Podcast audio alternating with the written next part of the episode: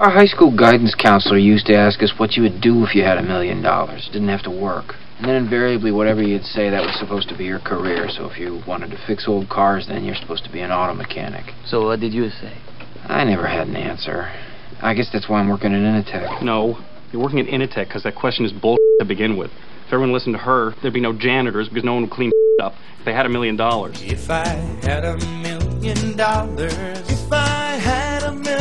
Talking about millions of dollars. What would you do if you had $1 million? I'll tell you what I'd do, man. 2 chicks at the same time, man. We're living in a material world, and I am a material girl.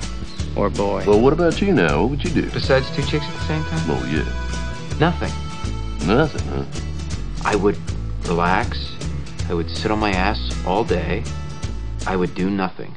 Well, you don't need $1 million to do nothing, man. Take a look at my cousin. He's broke, don't do. If I had $1 million. If I had $1 million. Well, we're going to pay tax now. Tomorrow we're going to board. S&P futures up 22. NASDAQ futures up 85. As we try and make it 2 days in a row to the upside here. We will see if that happens.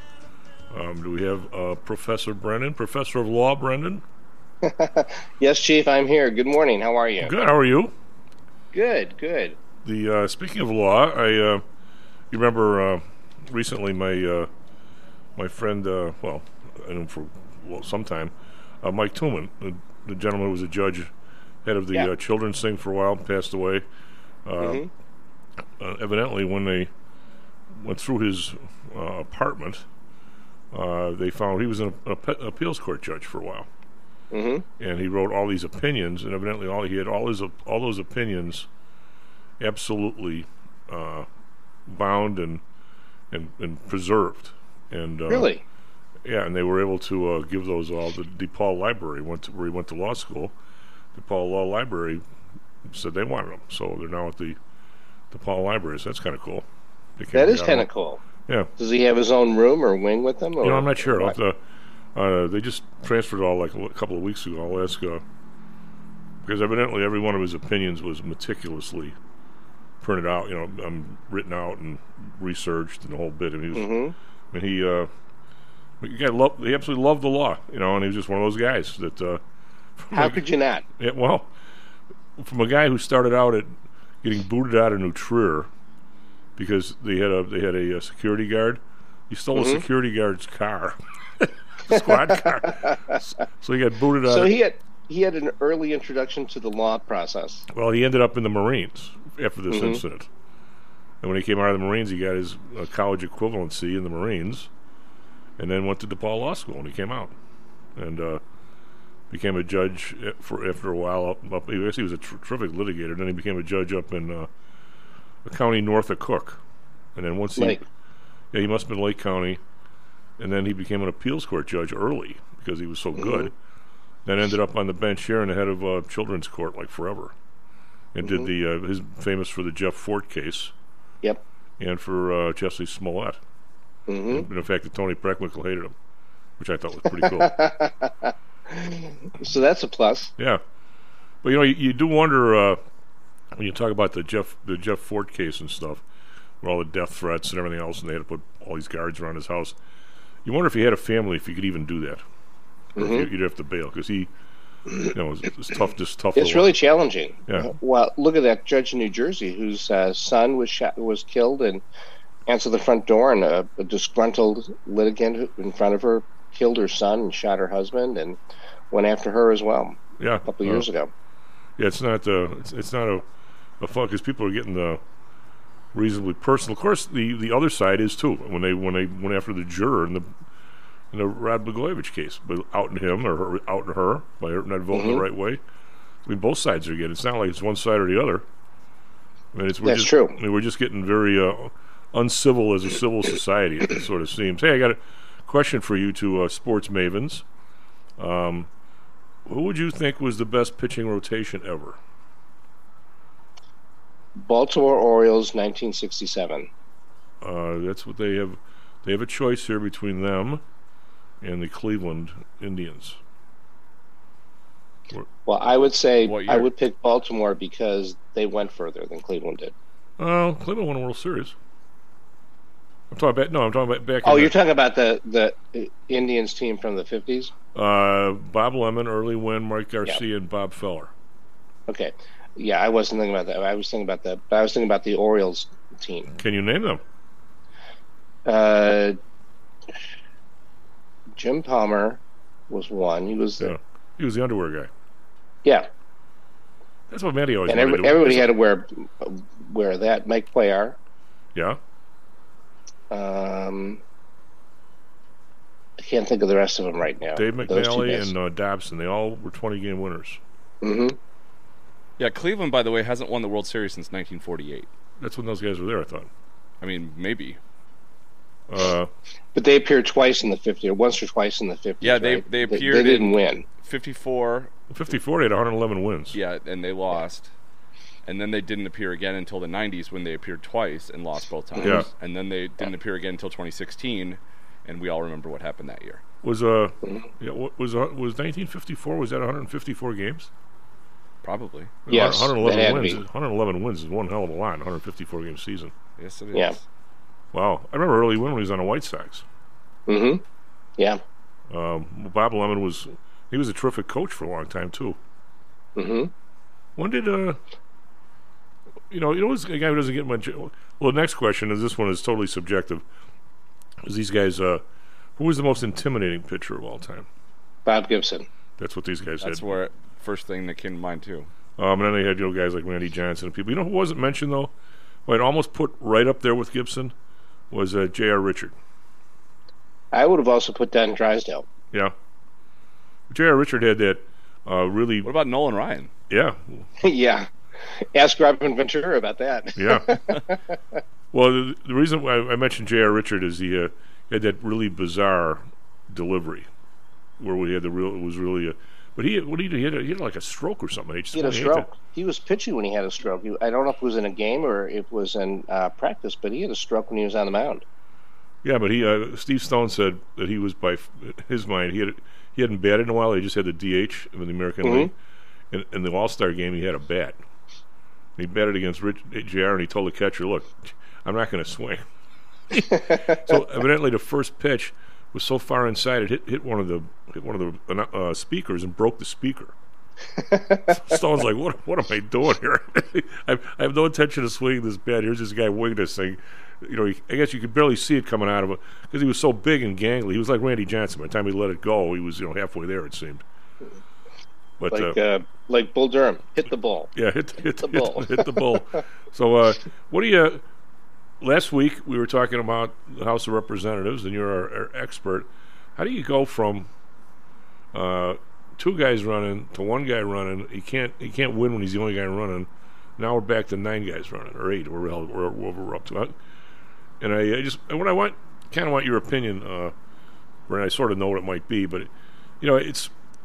You learn when you do a show like this, and you talk to people who listen to you. It's not what you say; it's what people hear. And so you got to be careful of what you say and how you say it, or at least try to be. And it's funny, the Republicans and the Democrats, of course, are at each other's throats on this thing. But the Democrats, I think, are being really ignorant, in the sense that if you're sitting in Germany, or maybe we don't care about these people, or UK, or anywhere around the world that's looking to the U.S. to be somewhat of a leader here. All they know is that Congress is out of business. Right. I don't think that they're splitting hairs and saying it's those dirty Republicans and Democrats got it all together. I don't think people split hairs like that. I just think they have no clue. I agree with your statement. They have no clue what's going on. All they see is that the U.S. government is dysfunctional. Have we ever, is a House of Congress ever essentially shut down before? Well, there was this thing called the Civil War back in the 1860s. It was pretty dysfunctional. And there have been times when both the Senate and the House have been at odds within each other, but I can't remember a time as bad as this. Well, what exactly, we've had different people on, some a little more opinionated on one side or the other. What exactly can they do right now? I mean, if there's a big issue with, Senate...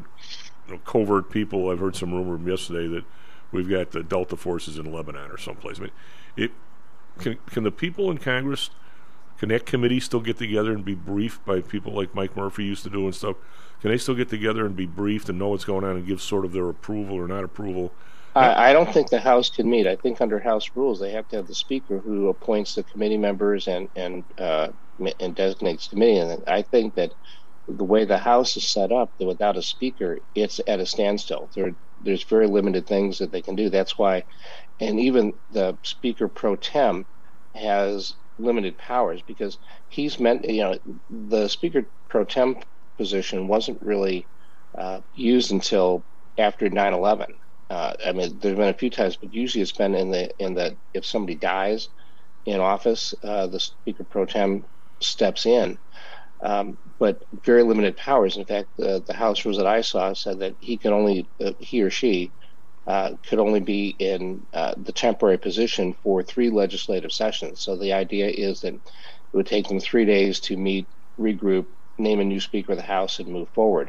But everything starts and ends with the speakership. That's why we saw the same kind of paralysis for a while in January before McCarthy was elected on the 15th ballot. And now it's, again, because there's no speaker. Well, I mean, I know Mike Quigley. I can't remember the exact committee. You know, maybe, I don't know if you want to look it up, but he's on wherever the double secret committee is that gets briefed on all the black ops and all that stuff. Are you saying that if all of a sudden something's going on in Lebanon or Ukraine or someplace that committee can't meet? I don't know. I don't know the answer to that. I don't know if they can meet informally or what they do or what powers they have. But I don't think that they have very many powers. And if they do, I don't think they're officially recognized as a committee in action right now. Well, what do they do anyway? When they come out of there, they can't even tell the rest of the guys. So, I mean... Well, they could if they... Then they have to kill them, but... Yeah. I mean, isn't that's a pretty. They must think something of you to put you on that committee. Yes. So I mean, it means that Mike Quigley has made a name for himself there, whether you like him or not personally. At least he seems to have gotten the respect of his peers. Let's put it that way. I think he has. I think he's one of those guys who is a serious member of the House who takes his job seriously and does a good job. Because you see some guys that are there for like forever and never seem to be on anything worthwhile. I don't know, what are they doing? Mm-hmm. I could name some names. If you're from a safe district, you can gain a lot of seniority, which is more appropriate in the Senate for moving up the ranks than it is in the House. Who's this guy from time to time? Who's the older African American guy from Chicago? What the hell's his name? He's been my guy back. Who, Danny Davis? Yeah, has he ever done anything? He's being challenged this time. He is being challenged. One of the challenges against him, in fact, is Melissa Conyers Irving, the current city comptroller, treasurer, one of those, whose husband is Alderman Jason Evers from the West Side. But yes, he's being challenged. He was challenged the last time, too. He was challenged by a woman who I believe worked in Kim Fox's office, and he beat back that challenge. But this time, it could be more formidable. This isn't the lady who... got the PPP loan, is it? Or was it? No. This the woman who's the city officer right now has been in the news because her office settled with 2 employees who said she hired people to do her day-to-day minion work and not with any experience doing comptroller type matters. In fact, one of the people was hired to be her bodyguard. She was famous. She was in the news right after Lori Lightfoot took over because Lightfoot stripped her position from police protection. She took the police protection away from Eddie Burke and from the treasurer's, from the comptroller's office. And she had all kinds of it. Lori did. Now, this guy supposedly has multiple people. I mean, it's incredible. I mean, it's like in the 50 or 60 people watching him, allegedly. Mm-hmm. And I actually had one of my Greg Pappas, our assistant producer, brought in a thing that Daly had like, I don't know, 5 guys, and it's gone up to Lori had like 40, and this guy's got like 90 or something. I mean, it's unbelievable. Because evidently all he does is show up, he doesn't work. All he does is immediately gets to the office, he's never there. He's out doing something, he still thinks he's a community organizer. Mm-hmm. And he's got a big entourage everywhere he goes. When Daly's come to the club, one guy was in the car, and one guy'd sit on the sofa out looking over the swimming pool, and there was never even anybody in the club, just Daly. Mm-hmm. That ship has sailed, I think. But I think so. I mean, I just whatever. But the I guess this thing with Washington is, I don't know. What happens if we get to the debt ceiling and everything else, and we can't be too far away from that? What are we? We're not. It's November 12th, so we're about 2.5 weeks away. Well, we're getting closer, and I think if I remember correctly, even under the best of schedules, the House had. Now it's down to like 7 or 8 days in session before then, if they were a normally functioning house. So it's not just the calendar days that we've got. The days that they were scheduled to be in session are dwindling to a mere handful. And still, I mean, obviously nothing can happen in the way of any negotiations right now because there's nobody to negotiate with. Brennan, a lot of this issue is allegedly on the Republican side. A lot of the issue is that the hardliners. This is the weirdest part because I mean everybody thinks that I'm supposed to be this very liberal dude that moderate, masquerades as in the middle, but it's not really true. I'll tell you what, if I was out there, I'd be one of these hardliners when it came to money. But I'm asking you legislatively, when you come up with a plan, and I'll just use two examples that I think I'm fairly accurate on. You look at Trump was the president, I don't know if it was his idea or not, Trump's tax cut. All right, so it's supposed to, we're cutting all these taxes from all these corporations, and oh, by the way, it's going to be so accretive that we end up with more money than we have now. What a crock of crap. And what a crock of crap. So they come back with the Congressional Budget Office, who's, of course, not political at all, saying, oh, yeah, in 10 years, don't worry, we'll be head of the game. So then now we have this buffoon says we're going to have this Infrastructure Act, and oh, by the way, we're going to give Inglewood 5G capability, and oh, by the way, everybody's going to make so much money in Inglewood that it's going to be accretive tax-wise, which is another crack of crap. Yet they say that this is going to work out. All right, so now it's 4 years later, say, or 5 years later, and even if you and I voted for the first one because we were suckered or we actually believed it, now here it is 4 years later, and none of that's happening. None of that's happening. What is, according to Robert's rules of government, what do you do now? I mean, other than you need another. I mean, Reagan, when he passed his tax cut, they ended up having a tax increase 18 months later because they were horrified at what it did to. So what do you do if you're sitting in Congress? You're just some schlump like I would be, and all of a sudden I voted for these two bills, and I expected to have an outrageous deficit of 30 trillion, and now it's 33. And I'm sitting there gagging on this, going, I voted for these two things, but neither one of them are doing what they're supposed to be doing. What is my or anybody's retribution? I mean, here's a bill that says it was going to save this, and by the way, it didn't. Can I repeal it? Does it go away on its own? Obviously, that's not the case. It depends on what the language is of the bill. Now, with the tax cuts, I think that there was another vote to make them more permanent, but you could always go in the Congress could go in. Both houses would have to pass a bill to either amend or repeal the tax cuts and then have a new bill or, as part of the same bill, increase the tax cuts. So you undo it by another piece of legislation, but it doesn't just go away unless there's a time limit in the original bill that says, this tax cut is good only for tax years 2020 through 2025, and at the end of 25, then it goes back to what it was before. But short of that would be a new bill. And with things like the infrastructure bill, once monies are appropriated, they would have to reappropriate those monies, which would take another piece of legislation to reappropriate the spending of monies that had previously been allocated and appropriated under the original infrastructure bill. So it just nothing happens, basically. Right. Because then people will say, you voted for the bills, and now in the debt ceiling he keeps having to get raised. You should just shut up. Why should I shut up? It's way higher than it was supposed to have been. Mm-hmm. Well, remember that the debt limit is something different than the tax cuts or the appropriations. Well, it isn't. Well, no, it is because the debt limit says we will pay our debts that we have already incurred. That's different than adding new debt to it in the way of borrowing. What I'm saying is. I agree with you that I can't just be an ass and have a second cut at the apple. I get that part, but I also know if the bill was wrong, it's gonna essentially spit out, and we have way too much debt. That's where it spits out, right? No, in the case of the tax cuts, it means there's less revenue coming in to pay the bills. That's exactly my point. I'm saying if the tax cuts, the bill was supposed to have say that our budget deficit is going to be $100 billion if the Congressional Budget Office came out with this crap. And all of a sudden, it's 200. Well, where's the silly putty going to squeeze out? I have to borrow another 100, which I wasn't supposed to before.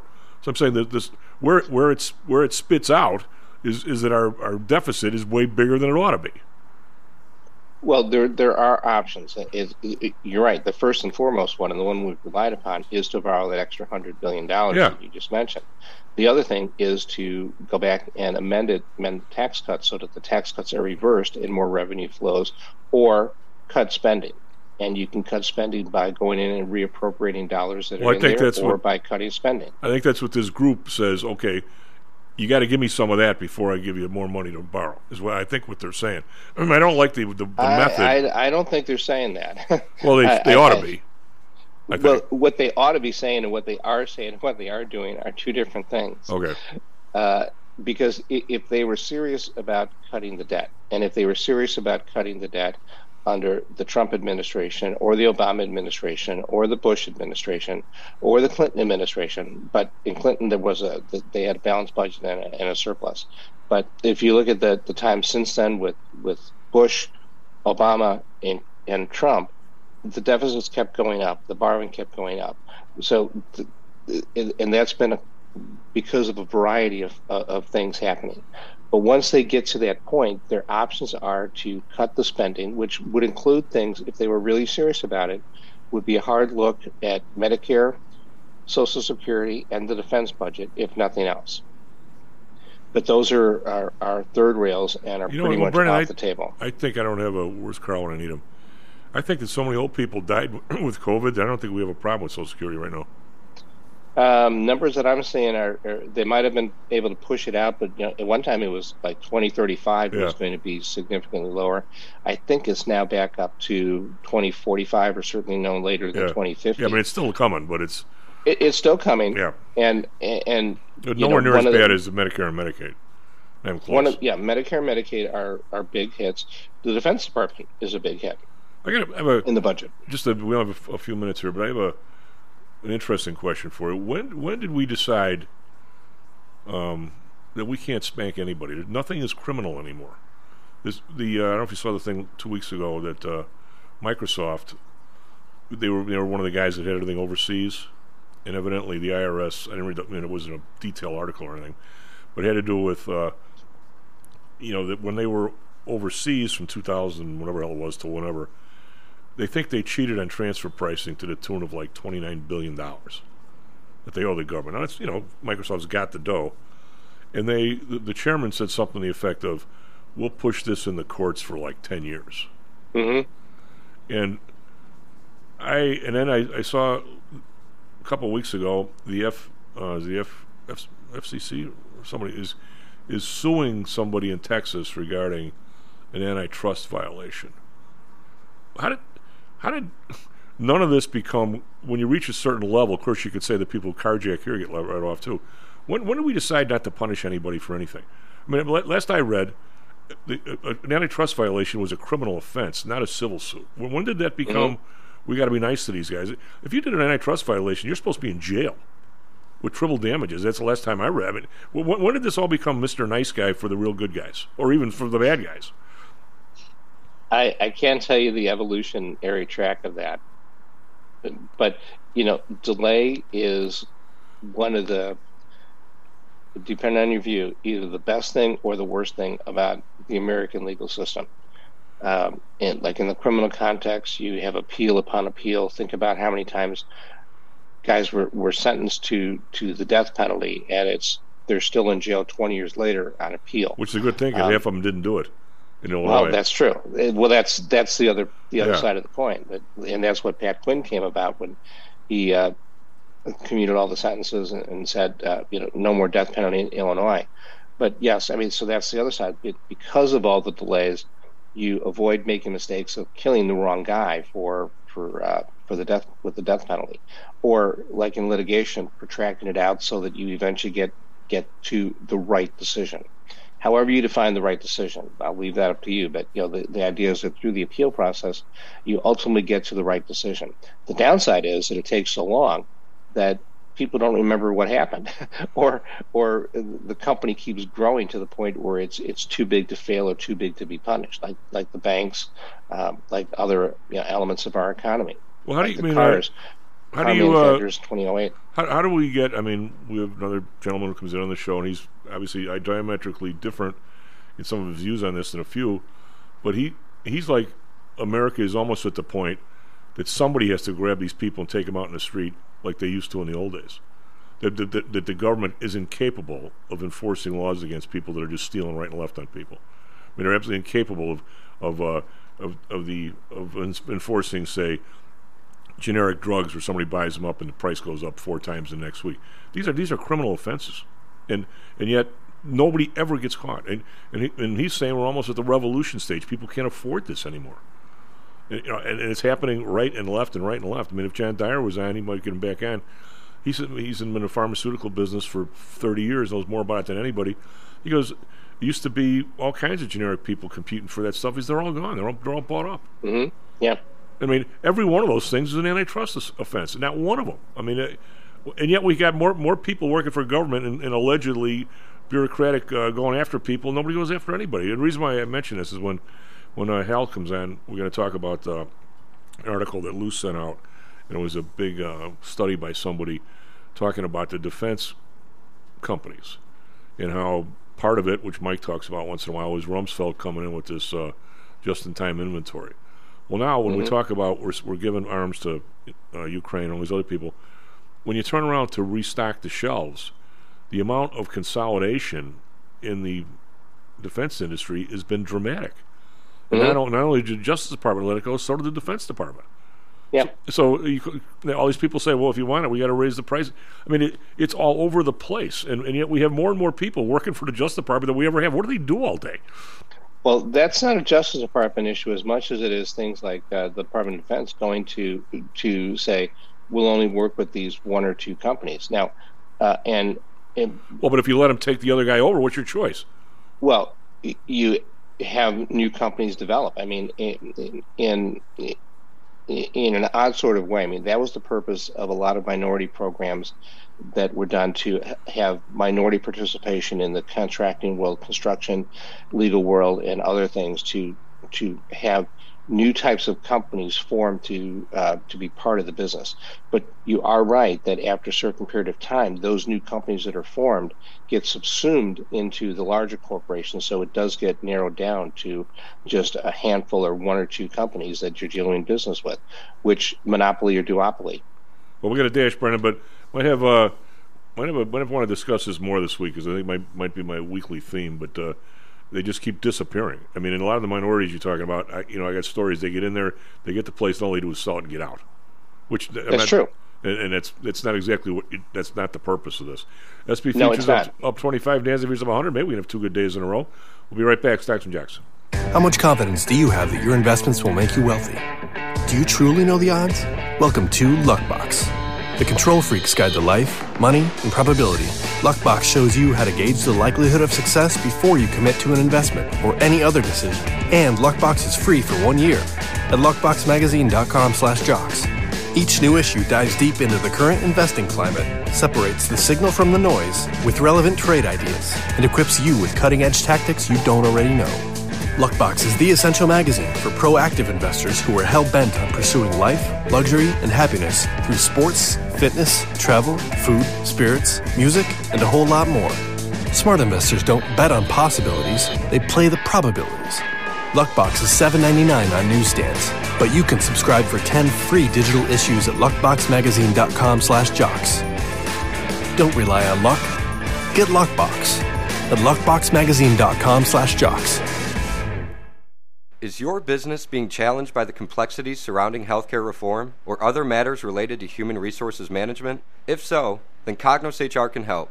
A longtime friend and contributor to the Stocks and Jocks radio program, Cognos HR provides its clients with a perfect blend of strategic consulting and day-to-day HR management to drive overall improvement in business performance. Companies that join the Cognos HR family are better able to manage healthcare costs, enhance benefit offerings, and improve employee satisfaction by leveraging our access to Fortune 500 benefits. Our innovative onboarding and payroll technology, along with our constant attention to detail, enables us to provide the highest level of quality service to our clients. Now, your time and energy can be focused on generating business and increasing your bottom line. We'll take care of the rest. For more information, call us at 630-401-8810 or search us on the web at cognoshr.com. Cognos HR, innovation in human resources, licensed in Illinois and Arizona.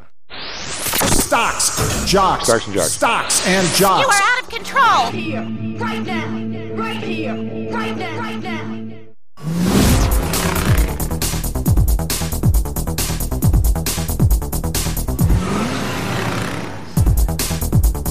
Blown off by Stocks and Jocks. I'm talking about we're on the board.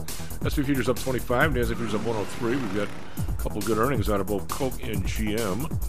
Coke says that their volume went up even though their prices went up. So I guess it's supposed to be good. It's good for them. I don't know if it's good for the rest of us, but it's good for them.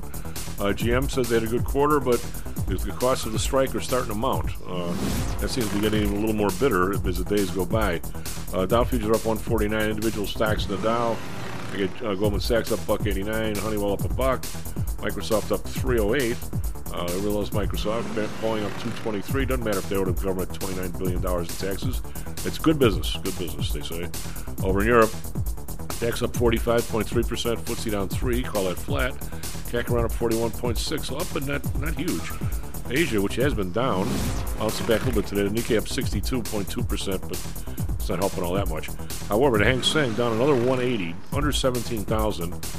2 weeks ago, maybe we were talking about these guys going through 18,000. Now they went the other way. They went through 17,000 downside, 16,991.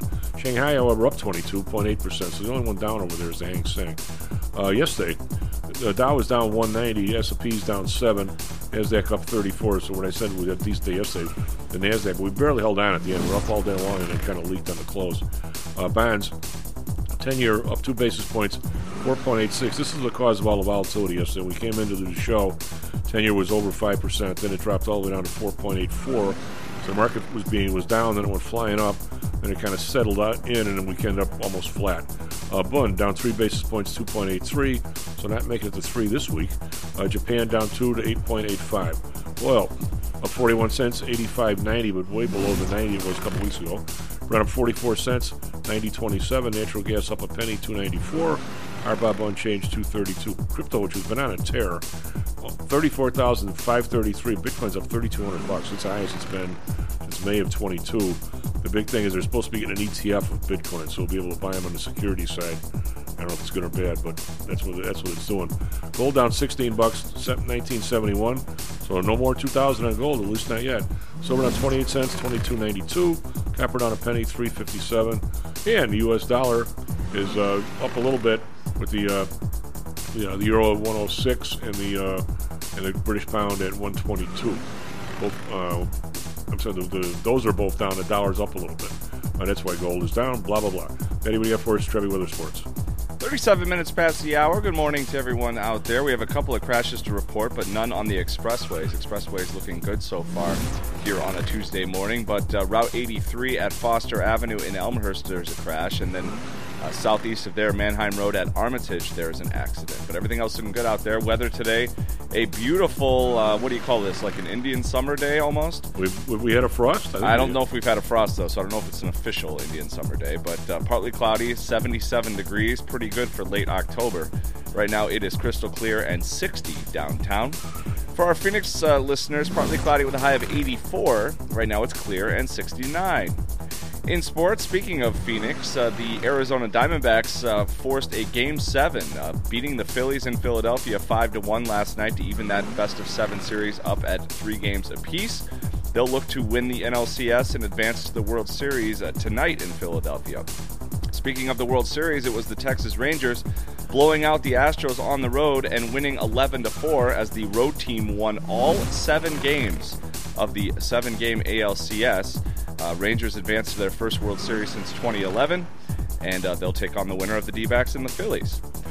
In hockey, Blackhawks were off last night. They'll host the Boston Bruins tonight at the United Center. That's a 7:30 p.m. Chicago time puck drop. Coyotes were off as well. They're at the Kings tonight. And in Monday Night Football, it was the Vikings upsetting the 49ers 22-17. The Bears still have a chance. Chance for what? To blow to number one. Are they gonna? Why don't they just use both number one picks on a quarterback? That's happened twice, you know. That sounds pretty silly. Yeah, the Jets did Joe Namath and Jan Hewett in the same year, right? And both in the first round. Yeah, they did. Really? Yeah. I didn't know that. And didn't the Dolphins or the Cowboys take Aikman and Bernie Kosar the same year? I don't know if that was first round though. Yeah. Do we have Joel? Sure do. Good morning, gentlemen. How are you, bud? What's up? What do you make of the interest rates and the market here all over the place? Eh? Well, Chief, a resilient market here, being resilient today. Have the bonds bottomed? Have rates stopped going up? Or maybe even paused. I mean, that's the important thing. Interest rates going to hold steady. Things look okay. Earnings season's looking okay. A lot of bears out there. Not many bulls, but it's all about the bonds and the TLT and just rates not going up anymore. Do you think they're not going up since yesterday morning means they're not going up at all? I don't know, Chief. I think that you had the rapid increase in rates, partially in 22. The market withstood it. Rates pulled back a little bit. Then another big ramp up this year. You got to look at the market, Chief, and not a recession yet. I mean, we've been doing the show. I've been on with you for years. I've talked to people. I had people stomping their feet at the end of 2021. Absolutely recession in 22. Those same people at the end of 22. Absolutely recession at the end of 23. Now those people. Absolute recession in 24. I mean, you can keep calling for something, but when it doesn't happen, you just have to say it didn't happen. I was wrong, or it's a soft landing. I've been on the soft landing side for a long time and taken a lot of heat, but man, oh man, this market's so resilient. I think in one man's opinion, we don't want to argue about this one for too long, but one man's opinion, what the Fed has done is made every normal word that people used to use, even like the term recession, totally useless. Because there's the money's in the system. How do you even know? Would Coca-Cola raise prices as much as it did, and all these other people, and you have automobiles $80,000 for a pickup truck? How do you even know? I prefer to look at individual people in parts of where they are in the system and cut them up in 20% increments. And I'm going to say everybody in the bottom 80% has been in a serious recession for 5 to 15 years. And it's very much similar to me like the 20s. If you talk to everybody, it's the roaring 20s. Stock market was running up. Everybody was making all this dough. Cars were getting better. Everybody was dressing good. Yet 80% of the country was either in a recession or damn near a depression. So it's a question. The people on CNBC are not in a recession. But if you look out the window, name me somebody you know that is, even the auto people, you're from Detroit. If they end up getting a 23% raise, which most people think is exorbitant, if you think any of those people have gained in the last 7 years? Chief, what really defines a recession? It used to be a 2 quarters in a row of decreased real GDP. Well, but what really defines a recession? Whether it's how you're doing for you. No. What really defines a recession is the unemployment rate and people not working and people losing jobs and the economy slowing down. You can have you can't call an economy that has an unemployment rate under 4% a recessionary economy. There's no textbook that's going to tell you that. These guys have taken the textbooks and tossed them, is what I'm saying. If you're working, that's the CNBC thing. What's Joe complaining about? He's got a job. Well, Joe's making $15 an hour, and guess what? The cost of everything is now to the point where he can't come close to doing anything. He's got a job. What's he bitching about? I mean, so how many people have two jobs and still aren't making as much as they did in real money 10 years ago? I mean, some of the ladies that come on the show, Nancy's talking about there's families now that have 2.5 jobs, where if somebody's an accountant, they're not only both working, but they're the guys or ladies doing tax returns on weekends. I mean, we're at the stretch point, I think, on individuals. I look at the people, Joel, not the numbers now are so messed up. If they were to put a real PCE deflator into this GDP number, we'd have been in a recession for 20 years, in my opinion. So what is this? When is this going to? I mean, when is this? Is this? Is this all? You know, it just means fog and mirrors. It's a general degradation of virtually most of the population's buying power over a long period of time. I think people are been in individual recessions for like a real long time. And I'm saying it's very much like the 1920s. But because of everyone's getting rich off Bitcoin. Everyone made money off the meme stocks, and everyone took their loans and they bought stocks and they made a bunch of money and they're spending it and they saved it. I mean, well, I'm saying who knows what's out there, Chief? I know, but I can't see it. I have to see some kind of visual proof in the economy. I need unemployment at 6% for me to say we're in a recession. Okay, well, I mean, everybody has their own definition. I'm saying take a look. In my opinion, take 10 of your friends of every different walk of life. I don't have 10 friends. Well, there you go. I'll bet you do. I'll bet you have 100 friends. Just say, okay, Joe, if we put a real inflation number on it. I mean, right now, in my opinion, well, here's probably where we diverge the most. I think in the last 5 years, the real inflation number has been 40%, not 20. So if you were to take even since 2000, if you were to take the medical part of society that they put in the CPI at 6%, if you were to make that 20, we've been in a recession for 20 years. In terms of that, of the economy not going up as fast as the inflation, it's just how you define it, Joel. And I agree with you. If everybody can get a job, you can have a recession where everybody's working. If the costs of living go up faster than the pay scale, and we've seen that for how many years? For most people. Now, if you had your money in the market, okay, you're doing fine. If you were 70 years old and you had your money in the bank, what's your money worth? 40% less than it was 4 years ago. I mean, it depends on who you are and where you are. Is my point. Okay. All right. Well, you know what? I mean, you know, that's what makes a market, right? Different opinions. It's 7:46. I'm going to hop off before you bring up Michigan. Well, you know what? Go blue. You guys are going to run the table. I have a feeling. Yeah. Oh well. What about the other stuff going on? You know, that we need to talk about. Well, Harbaugh coming to the Bears. Come on, Chief. That's what they said in the Chicago paper. Go read your ESPN and every news wire in the country. They're coming for Harbaugh. All right, I will say go blue. All right, and, buddy. We got to buy this. All right, take care, buddy. S&P futures up 23. Nasdaq futures up 98. We have no Kenny. Just you and me. Well, let's go to break. We'll be right back. Stacks and Jacks. Are you one of the millions of people who suffer with pain? Do you wake up in the morning with stiffness in the lower back or neck? Why are you using medication to cover up the symptoms without treating the actual cause? Painkillers, muscle relaxants, and anti-inflammatories are not the answer.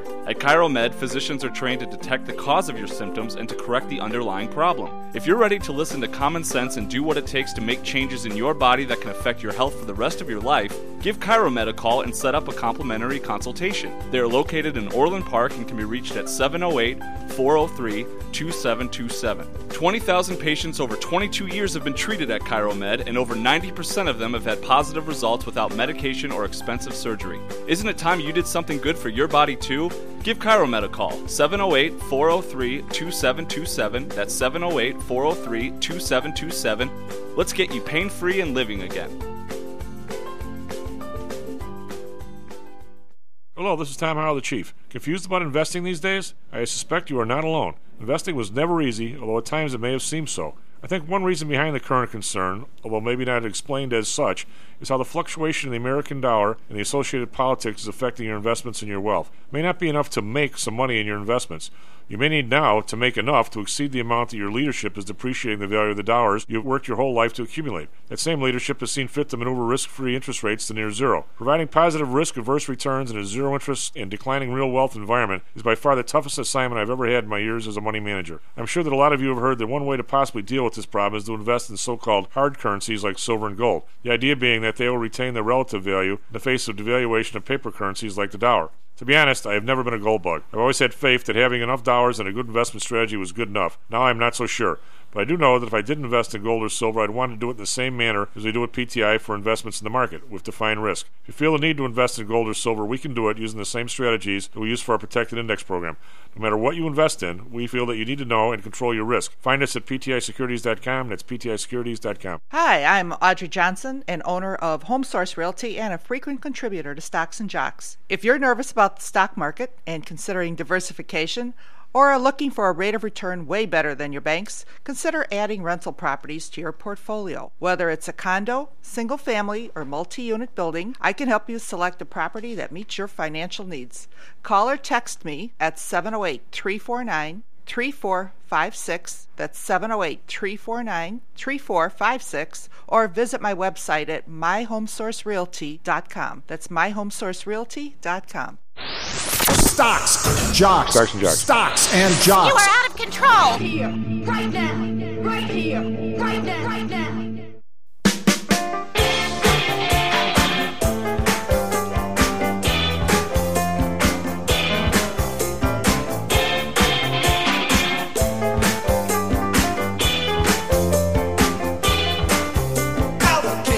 Welcome back to Stocks and Jocks. I'm Tom Alman. We're on the board. S&P futures up 23, NASDAQ futures up 94. So it looks like we're going to have a decent day. We've got the bonds coming down a little, or going up a little bit, so the rates are coming down. We're at the 10-year rates at 4.83, and the 30-year is under 5 as well. So maybe we did top out yesterday, like Joel was saying, at least for a while. We topped out just over 5% on the 10-year. Maddie, I don't know if you got this. I'm going to say you probably did not. I just was informed about it by our buddy Bill Murphy. There was a big article in the New York Times this weekend regarding its name, image, and likeness stuff, and what an amazing Wild West it's become. Article by David Farenthold and Billy Witz, and how there's like 75 organizations now that are essentially giving money to schools and actively recruiting cash for people and all this stuff, and how the portal has become a bidding war for net really more than anything else. Then you have, and the one I would have to admit, as you know, I've been trying to anticipate what's going to happen, but I'm kind of surprised, and it was right there in front of my face, that I think some of the biggest players right now are the people that are sponsoring the schools are now just sponsoring individual people to go to the schools. I mean, there's no split between the quarterback at Notre Dame getting a Under Armour deal, and oh, by the way, Under Armour is the Notre Dame place or a sponsor. So I mean, they're essentially grabbing people and giving them sponsorship and saying, oh, by the way, this is the school you're going to. I think it's really becoming kind of the Wild West. What do you make? You know, I'm surprised though in this article, and it's real detailed and it's real long, but I'm stunned that they're actually trying to make this stuff tax deductible, in the sense that people are putting together a 401 403C or something, that would put together a charity organization to make the donations charitable. And then they're sending like the kids out to go visit people in a hospital at $600 an hour or something. I mean, a total scam to the whole thing. The IRS, according to the article, is pretty much looking the other way, which is another reason why I was saying earlier that we don't seem to be able to enforce anything. I mean, come on, that's no charity. Who's kidding who? But I don't know that it's going to remain something where you have to give money to every year. I think it might settle into the spot where, you know, you send these people out for sponsorship and you take some of the money. You don't give it all to them, because you can't go to the... I mean, some of these seem like they're set up where they're going to go to the donors every single year. I don't see that happening to you. I mean, what do you make of all this? I haven't had a chance to talk to you about it. Where do you think it all lands? Or I can tell you, I have no idea how it all lands. I really don't. A lot of times you can sort of see these things coming. I don't know how it all lands. I know that a couple of interesting things seem to have happened that just from someone that isn't a huge college sports fan compared to professional sports, but I do follow it, loosely. It's interesting to see the powerhouses of yesteryear, and by yesteryear I mean like 5 years ago before NIL, like Alabama and Clemson, are nowhere near as good as they were. All of a sudden, as in they were probably paying these kids all along, and then now everyone can pay them, and it's even the playing field, which I think is interesting. I don't think you can stack players because they go right in the portal and get paid by somebody else. Exactly. So this idea of you can just stack players and pay guys, and then you have other programs trying to do it the right way. What's the right way? Well, the traditional way. The traditional way. I mean, the right way at the time, not cheat. Yeah. I know that Clemson and Alabama and many other schools were absolutely cheating, and now it's all sort of above board. However you want to put it, everyone can do it, right? And it's out in the open. And now you don't see Clemson and Alabama as these level above everyone else powerhouses like they were for that 5-10 year run, where they were just so much better than everyone else. Even the Ohio States and the Georgias and the Notre Dames, who were very good, were clearly not on the same level as Alabama and Clemson.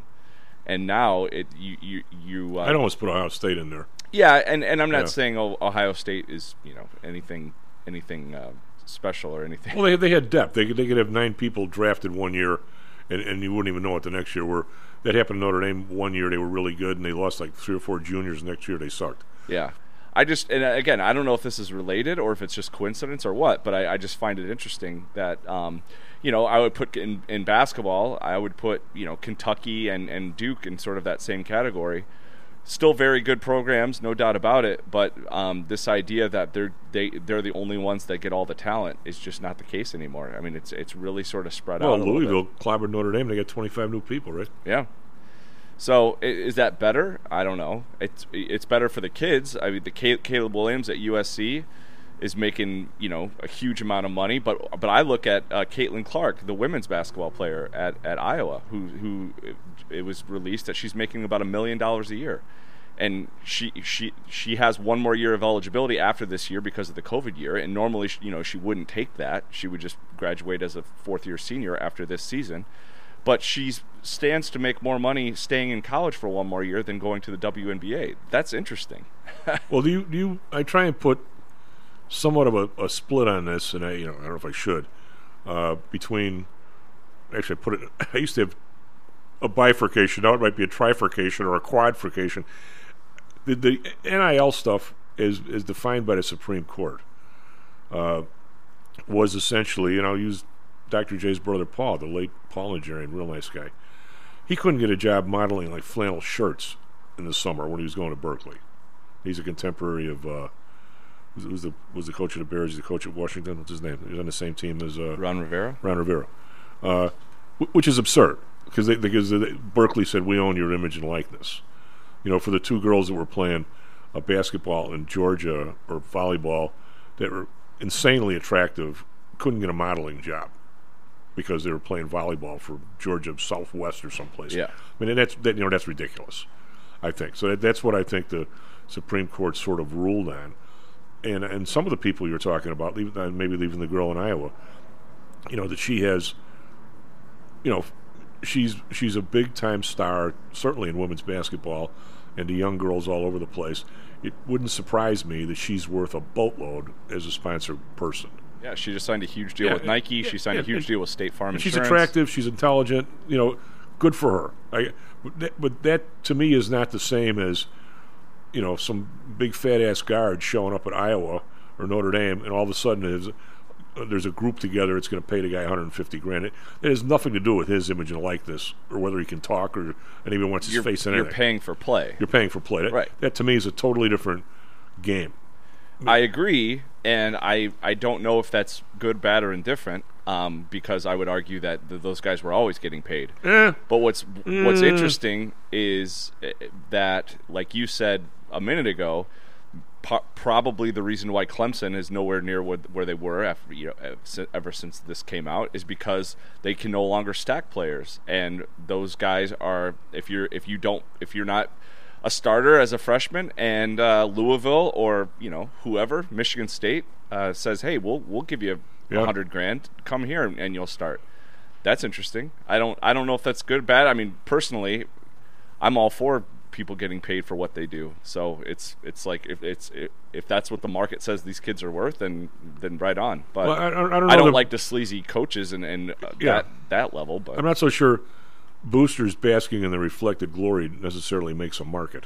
Well, it clearly has made a market. Well, it's made a market of some kind. Yeah, just because we're not good enough to be in it doesn't mean it's not a market. Well, I guess what I'm saying is that's the young ladies or the guys that are actually. I mean, the kid from Southern Cal actually does have enough celebrity status, and he's articulate, where if he shows up at some place and gets paid to talk, he can actually do it. Right? I mean, it's not the same as, oh, by the way, show up at George's Pizza once a week and eat a pizza and just be standing there and we'll give you $100,000. I would say you essentially become employees of people, and I think you and I have agreed that some people have deserved to get paid kind of all along.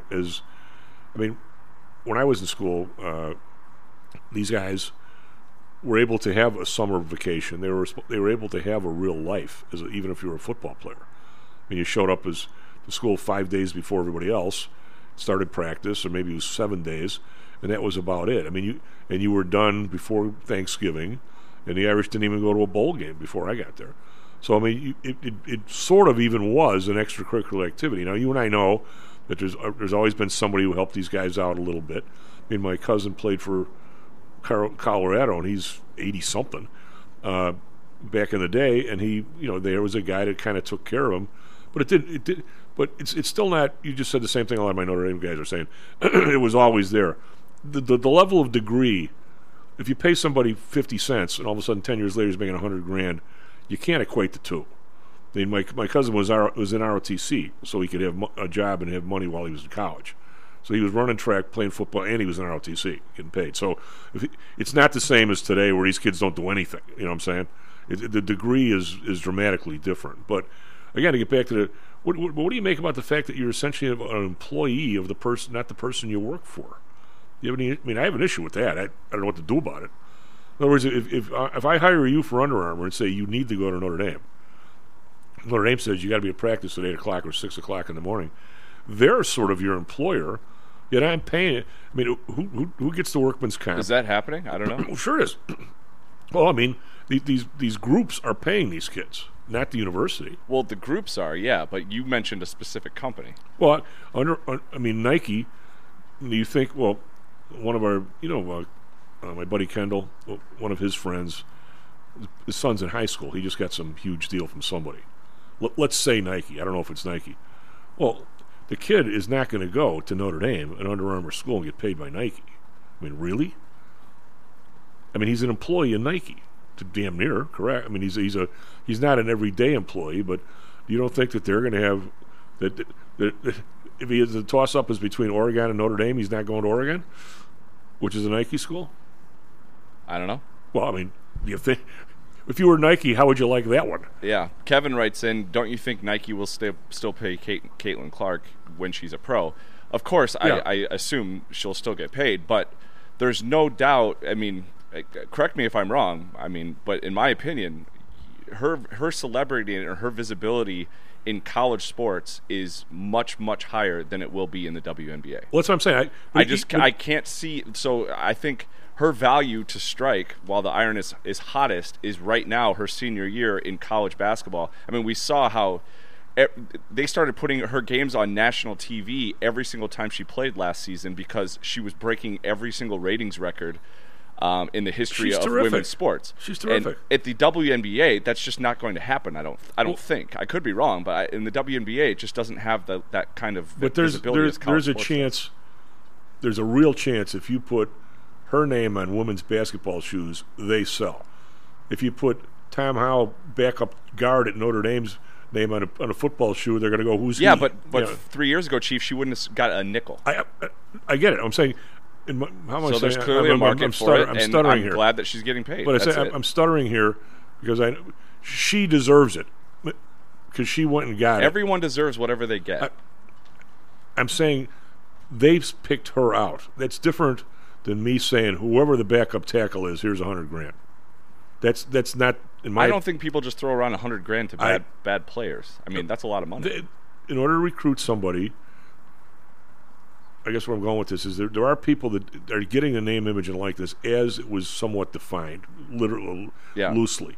Other people now the offensive line at a school is going to get a minimum $100,000. Well, yeah, you're paying because you want to see the team do well. Yes, which is different. I agree. Than the name, image, and likeness. Nobody even knows. We're in complete agreement there. Yeah, so I'm saying that's sort of we're down to the point where somebody's paying these kids. I mean, somebody's paying these kids, and it's just not the school. I guess is that the model you and I would have 4 years ago? We were sitting here talking like we are. Was that the model we would have envisioned? I mean, some people probably envisioned it. I don't know. Yeah, maybe not. Well, and why do I got to pay the women's fencing team if I don't want them? I don't think anyone is paying them. I don't think they are either. But by the way, as your little daughter is on the way, I got news for you. Is my niece? You can girls fencing classes start at age 4 or something. Okay. If you want the little one to become an Olympic fencer and get a scholarship to Notre Dame, you can start her out at 4 or 5. God. S&P futures up 20, NASDAQ up 73. Be right back, Mr. Halsnar. This self-directed trading is a lonely job. Online trading is not as easy as point and click. No, it's not. Everyone, even professionals, need to share ideas and think out loud every now and then. That's what I like about PTI Pro Direct. Their staff of former option floor traders really helps me choose the right strategy for trading option volatility and plan the time decay for my covered writing program. Yep, nothing can replace years of trading experience to stop you from making that dumb trade and for saving a few bucks. We've all been there and done that. Yeah, I have access to all that great trading advice and experience for just a penny a share for stocks, $1 for equity options, and $1 minimum a trade. Our clients at PTI Pro Direct can call when they need a little help on a trade or just to talk about the market in general. We trade every day. We love this stuff. That's what I like most about PTI Pro Direct. Cheap prices, along with great advice from real floor traders. It's the best of both worlds. Tell your friends. That's PTIProDirect.com, PTIProDirect.com.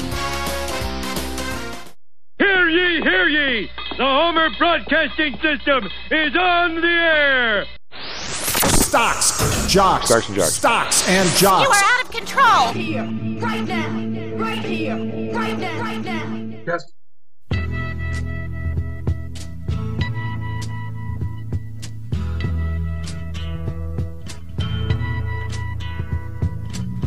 There's something happening here. Hello, welcome back to Stocks and Jocks. I'm Tom Allen. We're on the board. S&P futures up 20, NASDAQ futures up 73.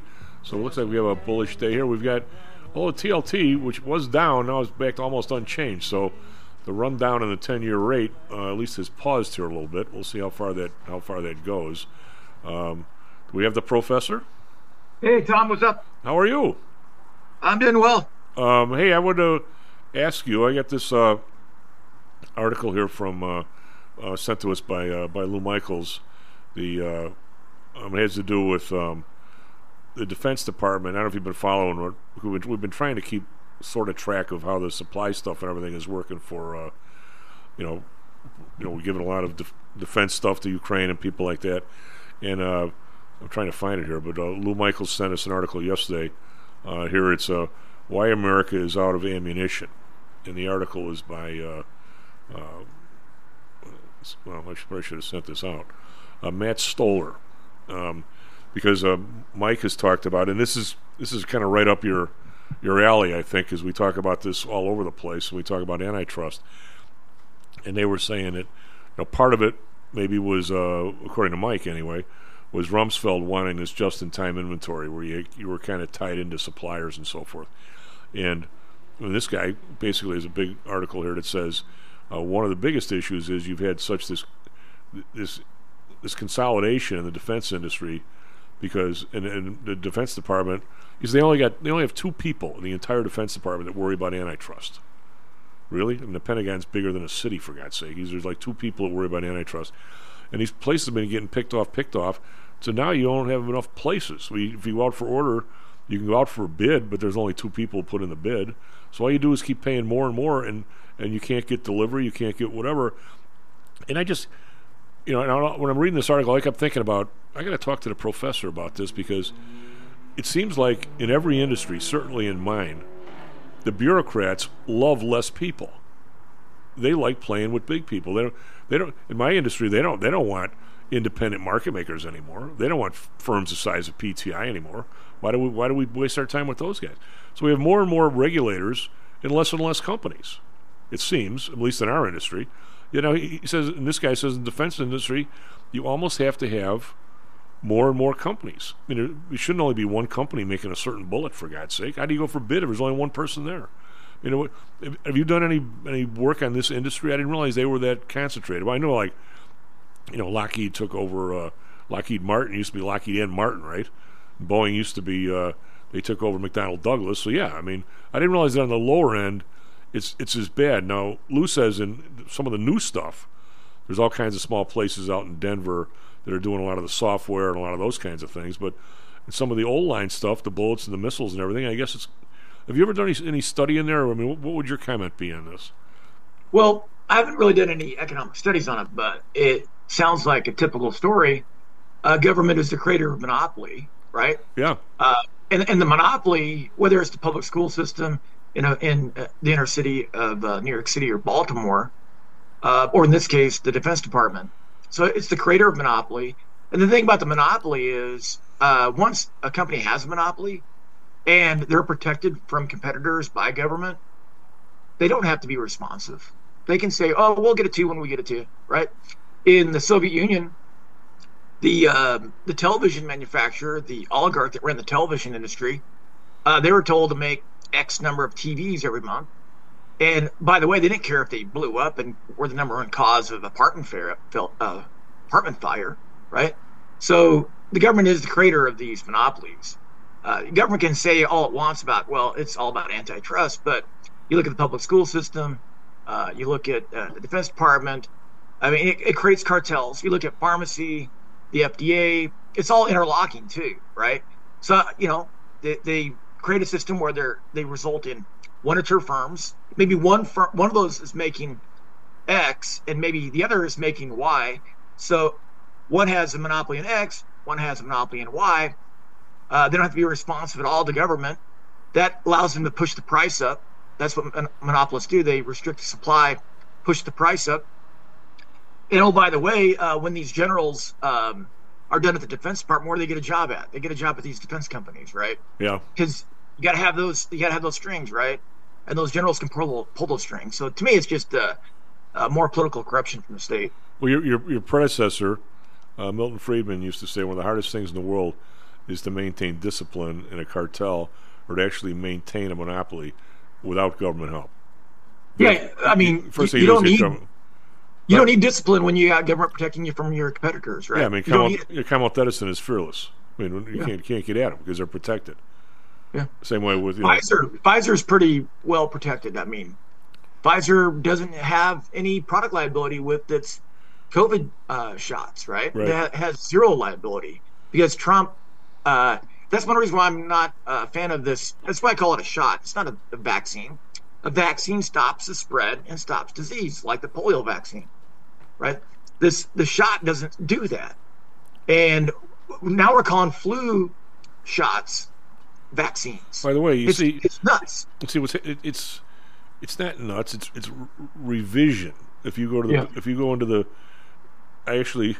you know what I did? Well, to me, it's nuts, but to me, I mean, in reality, it's just government, right? Well, I mean, you know what I did? I went out, this is in a foolish move. One of the listeners to the show advised me, Chief, if you can find one, like in an estate sale or something, grab a Webster's from like 40 years ago, because you better save it. Because we're changing the definitions of everything. I think if you look up vaccine on the internet now, it'll say that the COVID thing is a vaccine. They've changed the definition of vaccine. Yeah. But Trump gave Pfizer legal immunity. But when you and I are, and so Pfizer can make a product, and they if it's bad for people, they can't be sued because Trump gave them that legal immunity, and Biden extended it. Well, you know, I sort of have a question, and this whole where this whole thing medical area is going, they've essentially put, for lack of a better term, they've put the family doctor out of business. I mean, they don't give shots, they don't do anything anymore. And all this stuff is essentially going to the drugstore. If you go to the drugstore, pick up a prescription, there's 8 people waiting for a shot. Yeah. But now these guys are having trouble. With the Walgreens and the CVSs are closing stores, and they're not don't seem to be making any money either. Is it all just with the pharmacy places? And I mean, where is all the dough? Is it all just in the administration? Is it in the back and forth of the paperwork? I mean, doctors, I'm going to say, make less now than they made 10 years ago in any kind of real numbers, and they've actually squashed the guys and ladies by insurance. So there isn't a I mean, a doctor used to be on the top end of the pay scale. They're not anymore.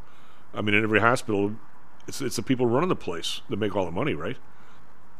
Yeah, just like at a university, right? Yeah.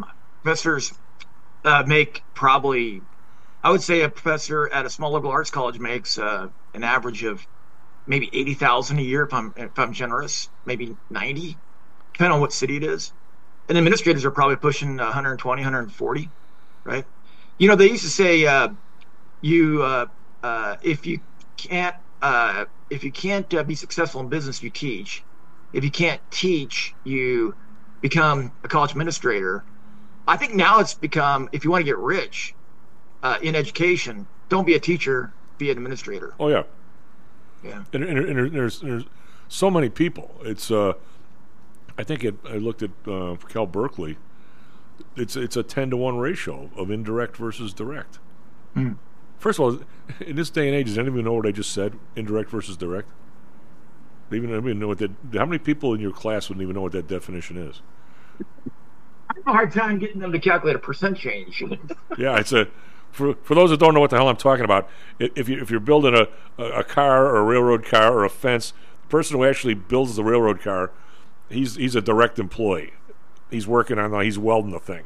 So for all the people that are actually working there, those are, they call that direct labor, and all the other schmucks like I was, those are indirect labor. And the ratio of one to the other is usually fairly telling, right? Yeah. And well, monopolies can have really bloated administrations, right?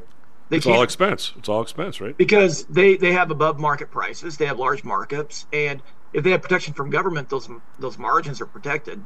A small competitive company, they're going to have tight margins, and they're going to be lean and mean, right? And only the people that can make money are going to be employed at those firms. Well, the model of a utility is if Uncle Hal is the CEO and he gives himself a $1 million bonus, not only does he pocket the million becomes cost, and then they're sort of the rules are that they get a certain return on their costs. Yeah. So now you get to make more money because you have $1 million more in, quote, cost, even though it's not cost of anything. It's just a salary, a bonus, right? So and nowhere in there are you supposed to say, gee, Commonwealth Edison's cost price to people is, $2 a kilowatt hour, and by the way, Montana's is 50 cents. What are we doing here? We don't ever have a cross reference like that, do we? No. Well, that's because these entities are monopolies, and some monopolies in certain states have more protection and from government. So right. Some are more protected than others, right? Montana, I suspect that a lot of people probably live off grid. They have land probably to build solar panels or they're using geothermal. So they have, I think they have a lot more choices in a place like Montana than you have in Chicago, Illinois. Well, Illinois, you got no choice but you use Con Edison, right? Well, you got more tumbleweeds, you got more rabbits, you got all kinds of stuff more. Yeah, some you don't necessarily want. They don't have more crime. They don't have more crime though. But you don't have crime. You got to have criminals. They don't have anybody up there. If you're a criminal, why would you go to Montana? Well, there's nobody really rob out there, right? That's right. There's nobody rob. Well, who was the guy? If you rob somebody in Montana, you're going to rob somebody that's probably carrying a shotgun. Well, who was the guy that said, why do you rob banks? And the guy said, that's where the money is? It wasn't Clyde Barrow. Who was that? John Dillinger. Well, there's some John Dillinger. There's guys in Montana with money, but they also got armed security, too. Well, so how you look at let's instead of just, cursing the darkness here, let's try and light a candle. let's look at the defense industry and say, we would really like 10 more suppliers or 20 more suppliers of stuff when we go out there for bid. I'm tired of going out for bid and having two people show up. It's like going for bid on an expressway here in Chicago and seeing Walsh and like one other place show up. I mean, I really want a bidding, thing here. Well, you're not going to. I lost you there for a second. I'm saying, okay, if we're going to try and quote fix the problem, yeah. All right? Now we're not going to break Boeing back up into Boeing and McDonnell Douglas. I mean, if we wanted to do that, it's going to take us 2 decades, and by the time we get it done, we're all dead, for God's sake. By the way, Willie Sutton, not John Dillinger. Okay. I was wrong. What's the difference? You know, he's right there. That's where the money is, man. Yeah. We're not going to go breaking these people up. I mean, it took 10 years to break up telephone and all that kind of stuff. So how do we get competition in the mix? Do we? You can't just give people incentives. They do this with minority stuff sometimes, and I'm not saying it's because of minorities or whatever. They give somebody incentives to get in the mix, and they say, okay, 10% of the stuff has to go to minority businesses, and so they give money or somebody gives money and fakes like it's a minority business, or maybe it really is. And then there's a new bullet manufacturer, and 2 years later they sell out their big guys, and there's no discipline on that either. So how do you actually get? I mean, how do you force startups? I mean, we're not as entrepreneurial in this country as we used to be. Plus, if I'm one of those companies, I don't know how much you're going to how good you're going to treat me once I actually do this and decide to do it for you. Do you have to give me capital? Do you got to give me part of somebody's patent? I mean, I guess my question is, how exactly do you turn back the clock so that when we go to bid, there's actually people bidding? Imagine that. And how do you even do that? How once you've the mayor asked me once in the club, what do you have to do to get Pullman back? I said, Mayor, it's gone. All the welding machines sitting in the corner, all the punch presses, all of everything, they're gone. You can't start from scratch. For God's sake, how much money would you need? Yeah. Unfortunately, I don't think there's any solution to more competition in this industry because, for one, these banks, like Silicon Valley Bank, I don't think they were going to finance a startup to build bullets. They're just not going to do it. This industry is being debanked. So I just don't see how we're going to get more competition there. We're just not going to get it. So it's like Pullman. It's dead. Well, but if you were Trump, to his credit, tried to say, hey, look, we can't have a defense industry here if we don't have any steel companies. Yeah. And I think he was right about that. Now, whether or not what he did or anything after made any difference or not, I don't know that much about the industry, but I mean, if you and I and the American people or somebody, if they ever could focus on something, if we decide, hey, you can't have a defense industry if we don't have a defense industry. I mean, duh. Yeah. I mean, I guess how do you break the Commonwealth Edisons if you said, look, I put up with these people for 110 years, I don't want them here anymore. We got to fix this. How do you break it? I mean, how do you go back to where something is competitive? Because everybody gets so. What about my industry? How do you go back to having more than 4 people or 5 people? How many putting orders to the floor? Why can't we have 5? Why can't competition be inclusive instead of exclusive? I mean, the Board of Trade, they don't want anybody there. They just want to charge people for quotes and give the guy fly around his private jet. I mean, if we actually wanted to do it, I'm not even sure I'd know how to do it. Would you? Well, the issue is populism, right? And going back to what Trump did with it, still, I actually don't agree with it. In my microeconomics courses, I talk about this quite a bit. Instead of slamming China for subsidizing steel and aluminum, which lowers the price that we have to pay for it, we should be celebrating that and then telling and encouraging China to subsidize those industries even more. And if we have to get that aluminum and steel from China, then you know what? China has to be nice to us because they want to sell it to us, and we have to be nice to them because we want to buy it from them. And if we want to buy it when it's cheap, buy a ton of it when it's cheap, put it in some reserve somewhere, right? So that actually leads to less war. When we put up trade barriers to China's steel and aluminum, that creates animosity. We don't have to get it from China anymore. We can get it from the 1 or 2 suppliers in the United States And, oh, by the way, now they have a monopoly because they don't have to deal with the competition overseas. And that actually leads, that's actually encourages war. So trade wars always end up in, well, they tend to end up in bomb and bullet wars. So that's one thing. But with regard to energy, we have all kinds of these new innovations coming out. You have these little micro nuclear reactors that you can put in towns that are really safe. You can put them in a town, and a town that puts in a portable nuclear power plant, electrical power plant, they don't. The people of the town can buy it from the town, or they can buy it from the state's protected monopoly. In your case, Con Edison, right? So there's things we can do, but I don't think you're getting any competition in the Defense Department. One, they don't want it, and two, banks aren't going to finance it. Well, I mean, this whole idea with this nuclear stuff is Carl talks about it all the time. The new ways you can actually have nuclear power. It's a lot safer, and you can actually turn. Well, it's cleaner too. It's a lot cleaner, but somehow or another, we don't seem to want that. Plus, we don't want the breeder reactor either for some reason. I mean, there's you can store that waste pretty safely, 8,000 feet above the water table in Nevada. My uncle Steve drove the trucks, the concrete trucks, into the mountain where they were creating these storage facilities for uranium. And people are like, we don't want uranium in the mountains. Well, you know what? Uranium occurs naturally in nature, and it's not helpful. If you come across uranium in nature, it's going to make you sick. If you put it deep inside a mountain, 8,000 feet above a water table, and it's encased in borated concrete, it's pretty darn safe. It's not going anywhere. It's not going to make anybody sick. I don't disagree.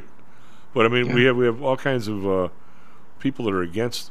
By the way, what you just mentioned was something that Milton Friedman used to say all the time regarding subsidies.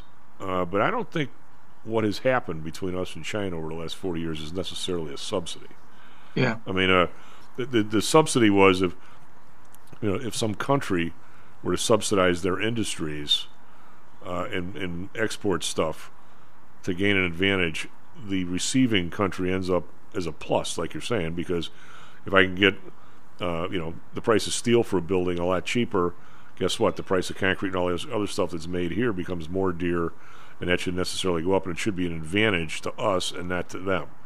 But if you use it, I'm not so sure if you string that out over a period of time to where you lose the capability, it's not really a subsidy, it's child labor and all the other stuff, and damn near slavery like they have in China.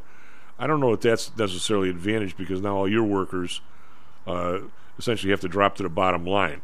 I mean, meaning that they should make 50 cents an hour as well. Well, the thing about that, though, is we had child labor in the 1800s, and through economic development and growth, we got to the point where kids don't need to work anymore. Right? My kids don't work. So eventually China is going to grow out of, if they are using child labor, they're going to grow out of it. Well, here's where right now they have a 20% unemployment rate amongst young people. So we didn't grow out of child labor here. We had laws against it. Well, I think the laws were ex post. I think they were after the fact, because when you're a farmer in the 1800s, you're going to use child labor to, especially out west where there's very little water. You're going to use them as basically slaves. They're going to work for room and board, and that was the case up through the 1920s and 30s. But then all of a sudden, instead of digging potatoes out of the ground by hand, you had machinery that would dig it out of the ground for you, and all you had to do is bag it from the ground into the burlap bags. And then eventually, they put a boom on it and they pulled it with a tractor, and they were able to put those potatoes in the back of a truck bed. And then eventually they, instead of using 2 row diggers, they're using like 8 row diggers. And the advancements in agriculture are the reason why farms today are these very complex operations where the farmer in Wyoming or Utah or Idaho probably has to have a master's degree in agriculture, because it's data-driven. They're using technology to micromanage the amount of pesticide and herbicide that is placed on the plants. Plants that don't need it don't get it. Plants that need it get it. So now it's a high-tech industry, and you don't need a lot of human workers for that. So in my opinion, child labor was eliminated by all these advancements in technology, robots. I don't know about that. If you go back on the labor numbers far enough, I actually have them buried here somewhere. Somewhere in the 30s, the amount of people, if you look right now at your labor report every month that we go over with Carl, and it'll say the potential civilian workforce, it's everybody over the age of 16 that's not in jail, right? Yeah. It used to be over the age of 14, yeah, if you go back far enough. Well, they basically said 14 and 15-year-olds are out. I mean, in the South, in the original fabric mills and stuff, a lot of the girls in there working were 14 and 15. I mean, I think that came down from on high. But they needed to, because the family was poor, and one way to pull yourself out of poverty was to employ everybody in your family. Well, but you don't really need to do that anymore. But I think what happened was, when you pull those people out of the labor force, okay, you drop your supply, so they had to raise the prices to get the other people there, so you end up, the family probably made as much without the 14-year-old working as they did before. Well, if you eliminate a huge chunk of the labor supply, right, that pushes the wages up in those particular counties or states. Which is what you want to have happen. And for that reason, maybe the firm leaves to find lower-priced labor somewhere else. Well, you know what? If they got to hire 14-year-old girls, let them go. Yeah. But what I'm saying is, when you're developing, 200 years ago, everybody worked. I mean, you probably working when you're... I was working on my mom and dad's farm when I was 8 years old. I was driving a tractor like at 9 or 10. So today, if I grew up in today's world, I probably wouldn't have to work until I'm 16 or 17. I can only imagine what the rows look like with the 9-year-old Carl or Hal driving the tractor. It must look like a Etch-a-Sketch walk, for God's sake. I wasn't doing the disking. I was doing the harrowing, so it didn't matter if I made figure eights on the field. Probably looked like you were walking home from the bar. Well, I was an economist back then, and I knew that if I went straight up and down the rows, I'd finish quicker. If I was all over the place, it'd take me longer. So I was an economist back then. I was minimizing my effort. I did the same thing with mowing the yard. I found the shortest path pattern to mowing the grass, because it was always my job to mow the grass. Buddy and I used to do some guy's yard. We did like 2 or 3 yards. One guy was 2 1/4, right?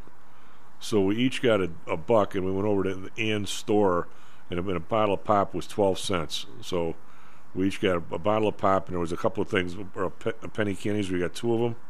So we got 2 of those, and each had 1, so it was an even split.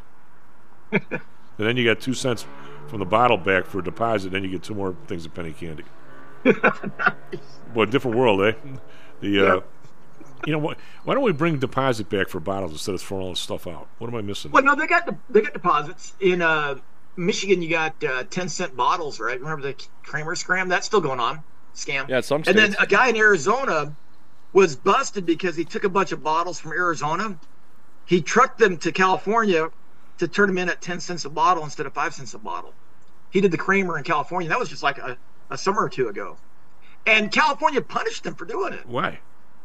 Because they said he was defrauding the state. I don't understand it. He was, returning bottles, and we want to encourage people to recycle. But when I came across that article, I was just floored by it. In New York City, people will go around to your garbage, and they'll dig out the bottles and cans, harvest them for you, and then they take them to the Seatown grocery store, where they have a bottle machine that collects the bottles and cans. Okay, well, how did this become, simple question here, how did this become a governmental thing? The reason why there was a deposit on bottles is you reused them. Yeah. Well, they don't reuse the ones that the states, they just want to bring them back to keep them out of the landfill, and they crush them, right? Or what do they do with them? Recycle. Well, they probably recycle the plastic, right? Yeah. They'll recycle the plastic, and they'll recycle the aluminum, right? They'll mix the recycled aluminum and plastic in the curb. It's not like bringing the beer bottle back and then they refill it.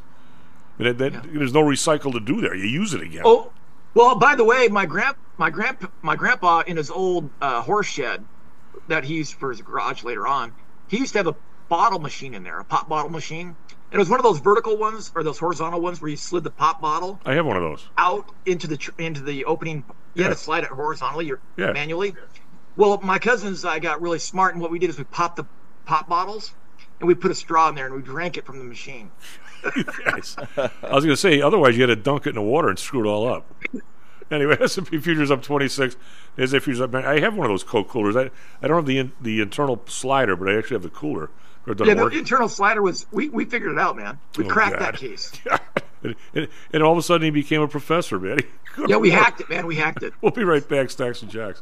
How much confidence do you have that your investments will make you wealthy? Do you truly know the odds? Welcome to Luckbox, the control freak's guide to life, money, and probability. Luckbox shows you how to factor in the likelihood of success before you commit to an investment or any other life decision. Your brain is smarter than your gut, and that's why you owe it to yourself to read Luckbox. We've made it easy because Luckbox is free for 1 year at luckboxmagazine.com/jocks. Each new issue dives deep into the current investing climate, separates the signal from the noise with timely, actionable trading ideas, and equips you with savvy investing tactics you don't already know, all while exploring how to live your best life through music, spirits, food, sports, travel, fitness, and a whole lot more. Luckbox is the essential magazine for proactive investors who are hell-bent on controlling their financial futures. It's for overachievers and alpha types who don't buy into Wall Street's investment gurus. It's for mavericks who believe in life, luxury, and the pursuit of happiness. It's for you! Smart investors don't bet on possibilities, they play the probabilities. Luckbox is $7.99 on newsstands, but you can subscribe for 10 free digital issues at luckboxmagazine.com/jocks. Don't rely on luck. Get Luckbox at luckboxmagazine.com/jocks. Hello, this is Tom Howell, the Chief.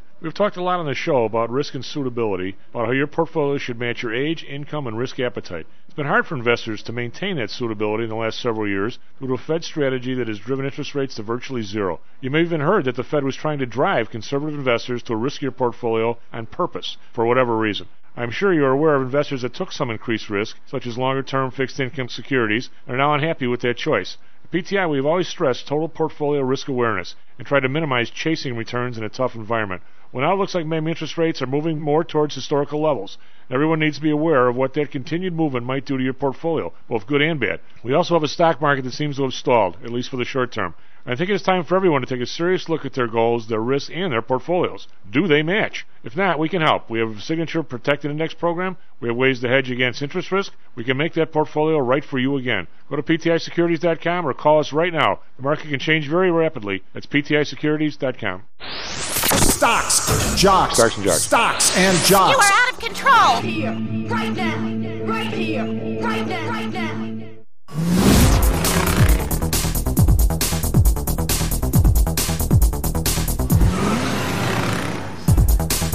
Hello and welcome back to Stacks and Jacks. I'm Tom Allen. Matt Weber on the board. S&P futures up 25. Nasdaq futures up 90.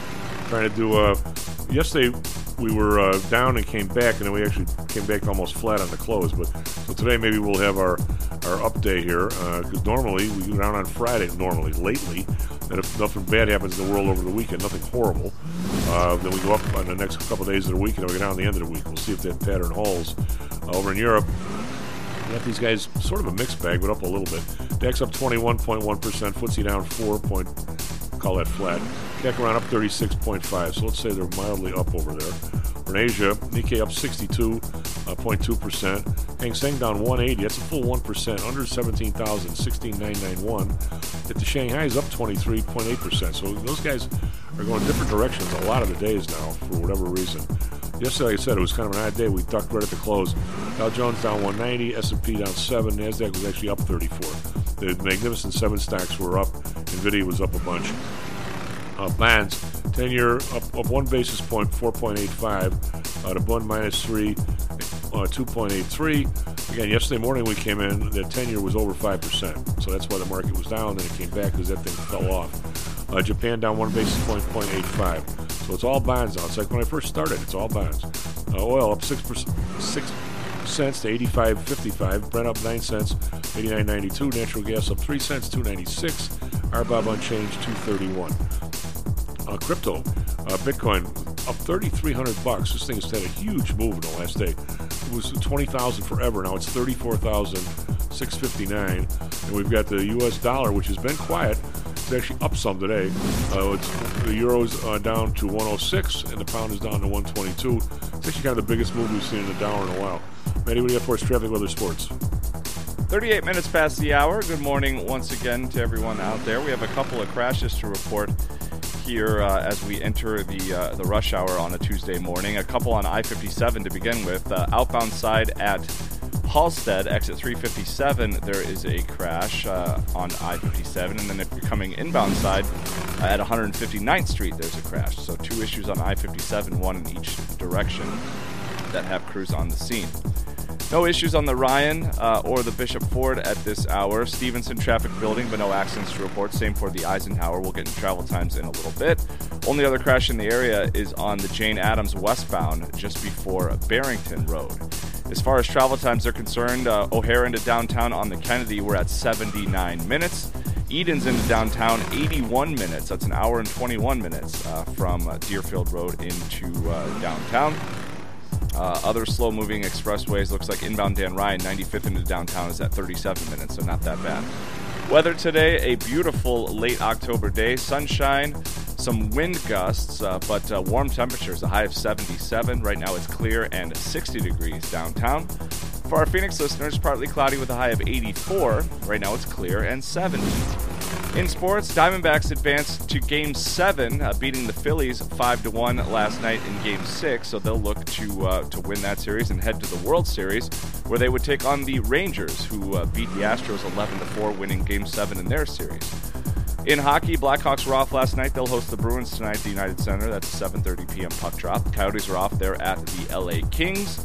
And in Monday Night Football, it was the Vikings over the 49ers, 22-17. So, Manny, for those that don't know, Maddie has a lovely little daughter, and he's got another one on the way momentarily. She might be coming now during the show. We don't know. Hopefully not. Due this week. Are you pushing? I know you want the college scholarship for the young lady and the name, image, and likeness. That would be good. And if she looks anything like your wife, she'll certainly be. They'll want her name, image, and likeness.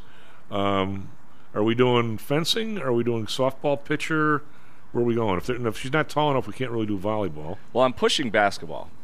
That's for me. That would be the most fun sport to participate in, as far as coaching and things like that. Well, make sure that she wants you as. But if coach. She doesn't, well, I would help. I'd volunteer. You know, I understand the game. I played.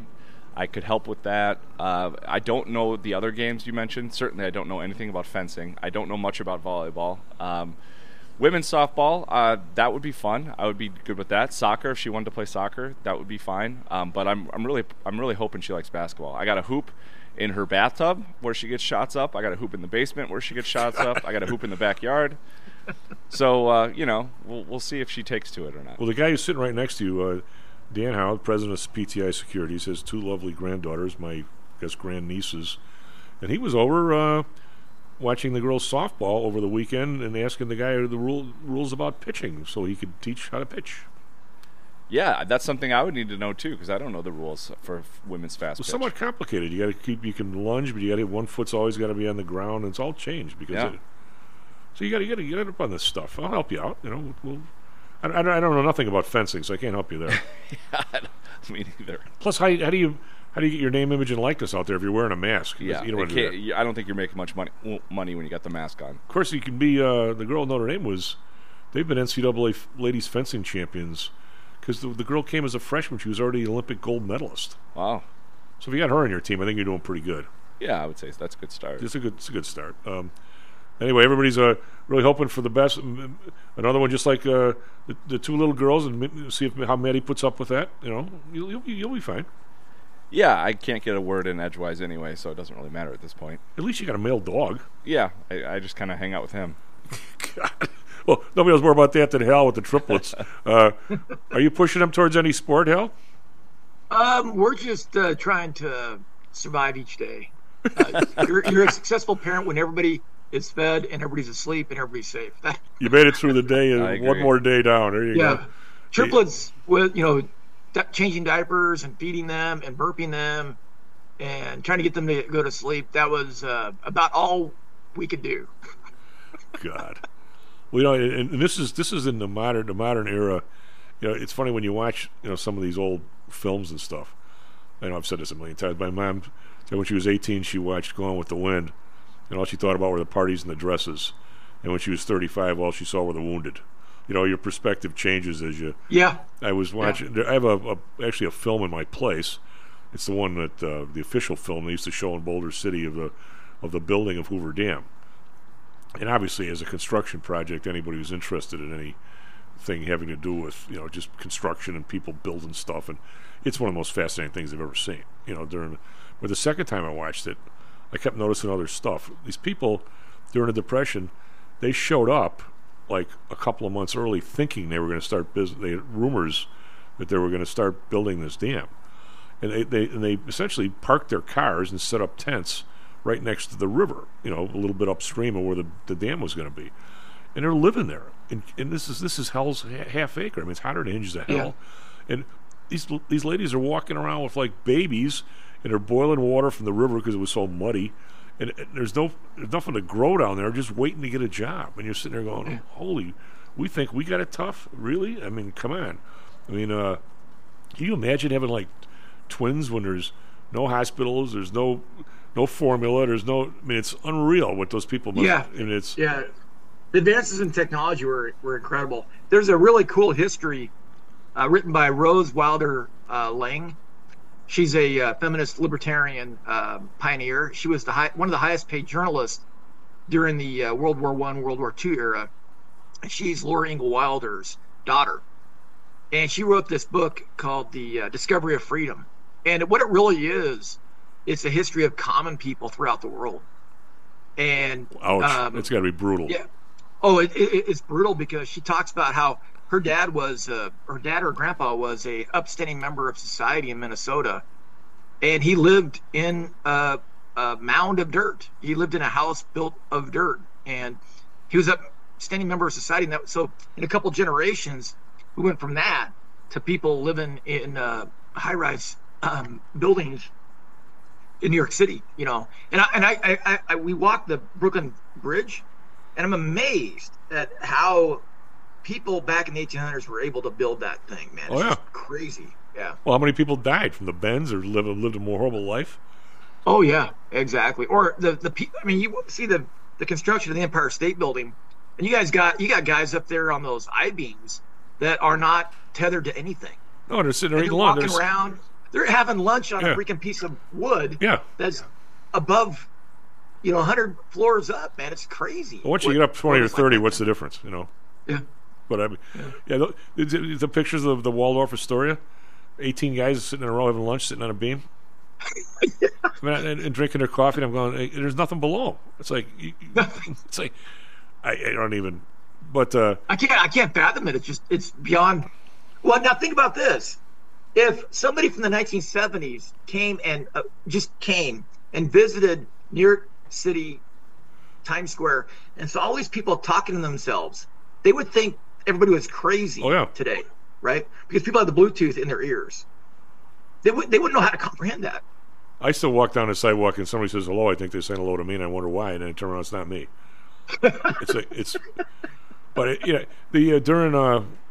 We'll talk more about these interest rates, but if you read Freedom from Fear, when Roosevelt was in office, whose guy was Hopkins? Hopkins hired this lady, for lack of a better term. She was Eleanor Roosevelt's, one of her friends. I don't know what kind of friend, but a friend.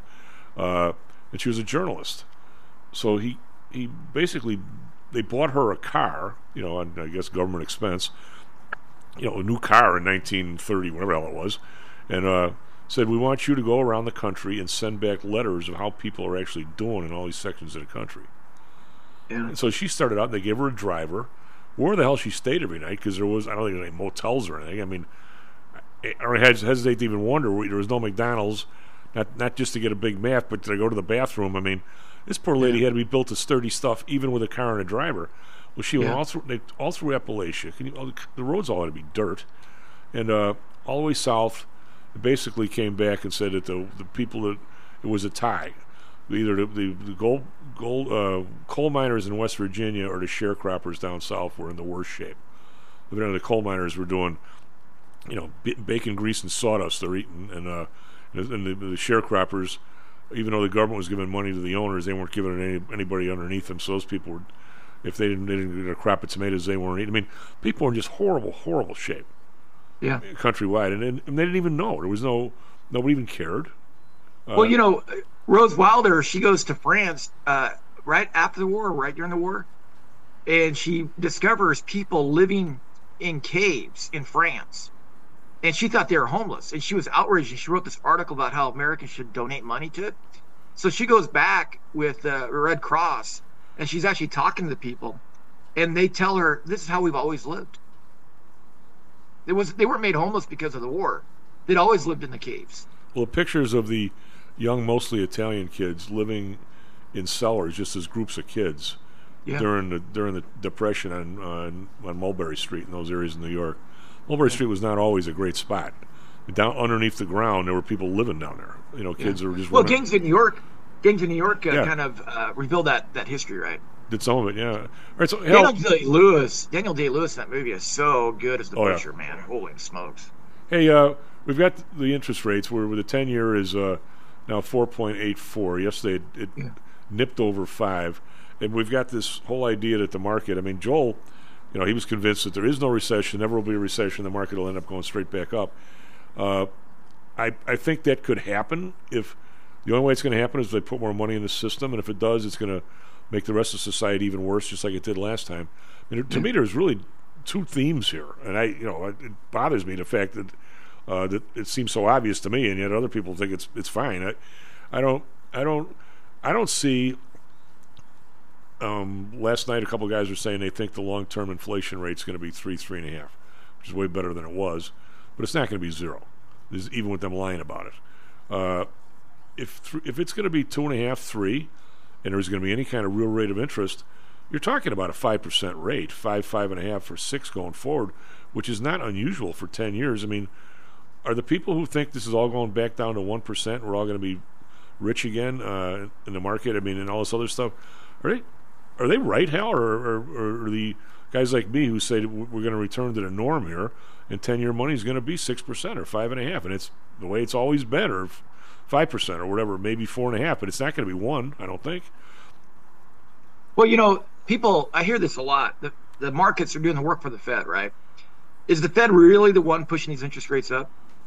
Or is it the fact that the supply of funding that the federal government needs, the supply of bonds it needs to finance these $2 trillion deficits and a $33 trillion debt, when you increase supply, you push prices down, you push interest rates higher. So is the dog wagging the tail or is the tail wagging the dog? Is the question, right? Wait a minute. If you increase the amount of bonds available, the price of the bonds is going to go down, which means the interest rates are going up. They're going up, right? Yeah. So, and I don't see that changing anytime soon. Meanwhile, the Chinese are auctioning off or selling their bonds, their U.S. Treasury bonds. Yeah, the Fed working off its bonds. Right, so you got three major sources of bond supply. So I don't think the Fed is really. I mean, the Fed is helping push these bond prices up by supplying more, right? By selling them off. But you got three major sources of bond supply. You got Treasury, you got China, and you got the Fed, and they're all selling bonds, right? So that's one thing. The Fed's selling. Two, I don't think the Fed's selling them. The Fed's just allowing some to run off. Yeah, maybe they're letting them run off. Right? Yeah. But when you let them run off, you're actually selling them at the face value, right? Well, I mean, if they have a 2-year note from 2 years ago and they just get the money from the Fed, it's just letting it run off. Or the mortgages are running off. Well, it's still a sale because you can either sell it for a price in the market, or you can sell it at face value, right? Well, no, I'm saying it depends. They have the balance sheet that's mixed, but if they bought a mortgage 5 years ago and all of a sudden somebody redeems the mortgage and you get sent the check, that's just the redemption. You know, I mean, you have to go out and buy another one to get you back to the same place. Yeah, but if you look at M2 though, you see, if I was at the Fed, I would scrap looking at CPI, look at any of these price indexes. And I would just use a geometric average of M2 or even the Austrian true money supply. I'd use that as my measure. All right, you have to do me a favor. You cannot mention M2, because when we all used to talk about it a lot and we got the number every week, the federal government decided to only give it to us monthly. So if you talk about it now, we'll never get it. I know, yeah. Well, we're not going to get it, right? So, if I was in charge of the Fed, I would scrap the CPI nonsense, and I would just go with a 10-year. Why not just tell them not to stop lying about it? Yeah, I would go with the. I think inflation is really just an excessive growth in money supply, and what you have to do is you have to. I would say you have to use a 10-year geometric average of M2 or true money supply or whatever money aggregate you want to use. If you did that, inflation over the last 10 years is running between 8 and 9% a year if you use the geometric average over a 10-year period or longer, right? And then nominal GDP growth, if you look at the 11-year geometric average of nominal GDP growth, it's about 4.7%. That's not good, because if inflation is, 3%, we got growth between 1 and 2. If inflation is really 4 or 5, now we have declining GDP over the last 7 years. Which is exactly that's what I was arguing with Joel about. I think we've been in recession for a long time. And he says, well, look at the amount of people working, the unemployment rate, in the market. I said, if you look at those things, you can be totally rose-colored glasses over the whole thing. Yeah. Well, if you look at employment, I tweeted this to the vice president, and. It's looking at employment. She was celebrating the fact that they created so many jobs, right? Yeah. If you look at the employment level and you compare it to pre-pandemic trend, we're 4 million jobs below the pre-pandemic trend. And that pre-pandemic trend was pretty stable and steadily rising in a linear fashion. Yeah. And if you look at it recently, there was a big rebound after the pandemic ended, and then about 2020, late 2021, it really started to decelerate. So it looks like employment is peaking out. And the question is, what policy is preventing us from being, from us having a full recovery in employment? So I don't see employment being positive. We're not near where we should be, and it looks like it's peaking out. All right, I have a question for you. Now we're gonna test you. You may have to put some of your guys on this. Updated October 20th. Wow, we got the. Well, let me see if we've got the current issue. The question that nobody seems to have an answer to, and I absolutely do not have an answer to it. Let's see if the total fiscal years here are done on this Treasury statement. My question to you is: if you look at the employment numbers that they put out. Now, granted, a real lot of the employment stuff is now part-time, which is clearly a problem. By the way, the yearly Treasury statement is out. All right, so so let's try and keep my train of thought here. If you look at the numbers, we've got 1 million or 2 million more people employed than last year, according to the numbers. Now, in their definition. And if you listen to the hourly wages and all the other stuff, they're all up as well. Okay, so let's take that as a somewhat of a given. Now, the question is, if that's the case, you would expect, since every time you get a paycheck, your employer has to turn around and give a chunk of that to the government, correct? So you would expect government receipts on from individuals to be up. It's actually down from last year. Yeah. So. Explain to me how that can possibly happen. I've got government receipts here. Last year were $4.8 trillion. This year they're $4.4. Right? So if we've got more people working and they're making more money, how do those numbers match up? The only possible thing I can think of that could possibly make it together, my little brain here, you can. The only thing I can think of is so many people are now being employed part-time that they're going to owe the government a bunch of money in January, that it's not being taken out of their payment, or people are actually working less hours to where, we guys like me always think that, okay, Matty Weber gets a job making $50 an hour. I immediately say, oh, that's pretty good. That's $2,000 a week, right? Well, that's not what's happening now. You could, a lot of people work 35, 32, 30. So you can't just multiply by 40 to get somebody's. So what do you? I think even though more people are employed and the rates are up, somehow or another they're not making as much money. You know, at least unless it's all going to come to the government because it's a 1099 payment, and they're all going to get the money in January. But those two numbers, can you tell me in 30 seconds or less how can they both be true? Yeah, I think maybe what it is margins are squeezed. Maybe people are doing side gigs. Maybe they're Uber, maybe they're Lyft, maybe they're Airbnb, maybe they're RV share, maybe they're doing some side jobs in the gig economy. And at the end of the year when they have to square their account, maybe you'll see that number come back up. But if it doesn't come back up, that number doesn't come back up in by the end of April next year, and it stays low, then I think we're definitely in a pretty deep recession. Yeah, but I'd love to see the Fed get this $500 billion check they're owed in January, February, but I don't see it, Al. I mean, I'd love to see it, but do you really think that's going to happen? No. No, I be nice. Yeah. S&P futures up 25, NASDAQ futures up 90. Are you bullish or bearish or clueless like me? I'm bearish, but I'm hoping people sober up and we right the ship. So yeah, I do too. Yeah. I mean, we don't want to get any worse than this. I'd like to see everybody make some money. Everybody make some money. Yeah. Be happy. We'll be back tomorrow. Stocks and Jocks. What did we learn, Palmer? I don't know, sir. I don't know either. I guess we learned not to do it again.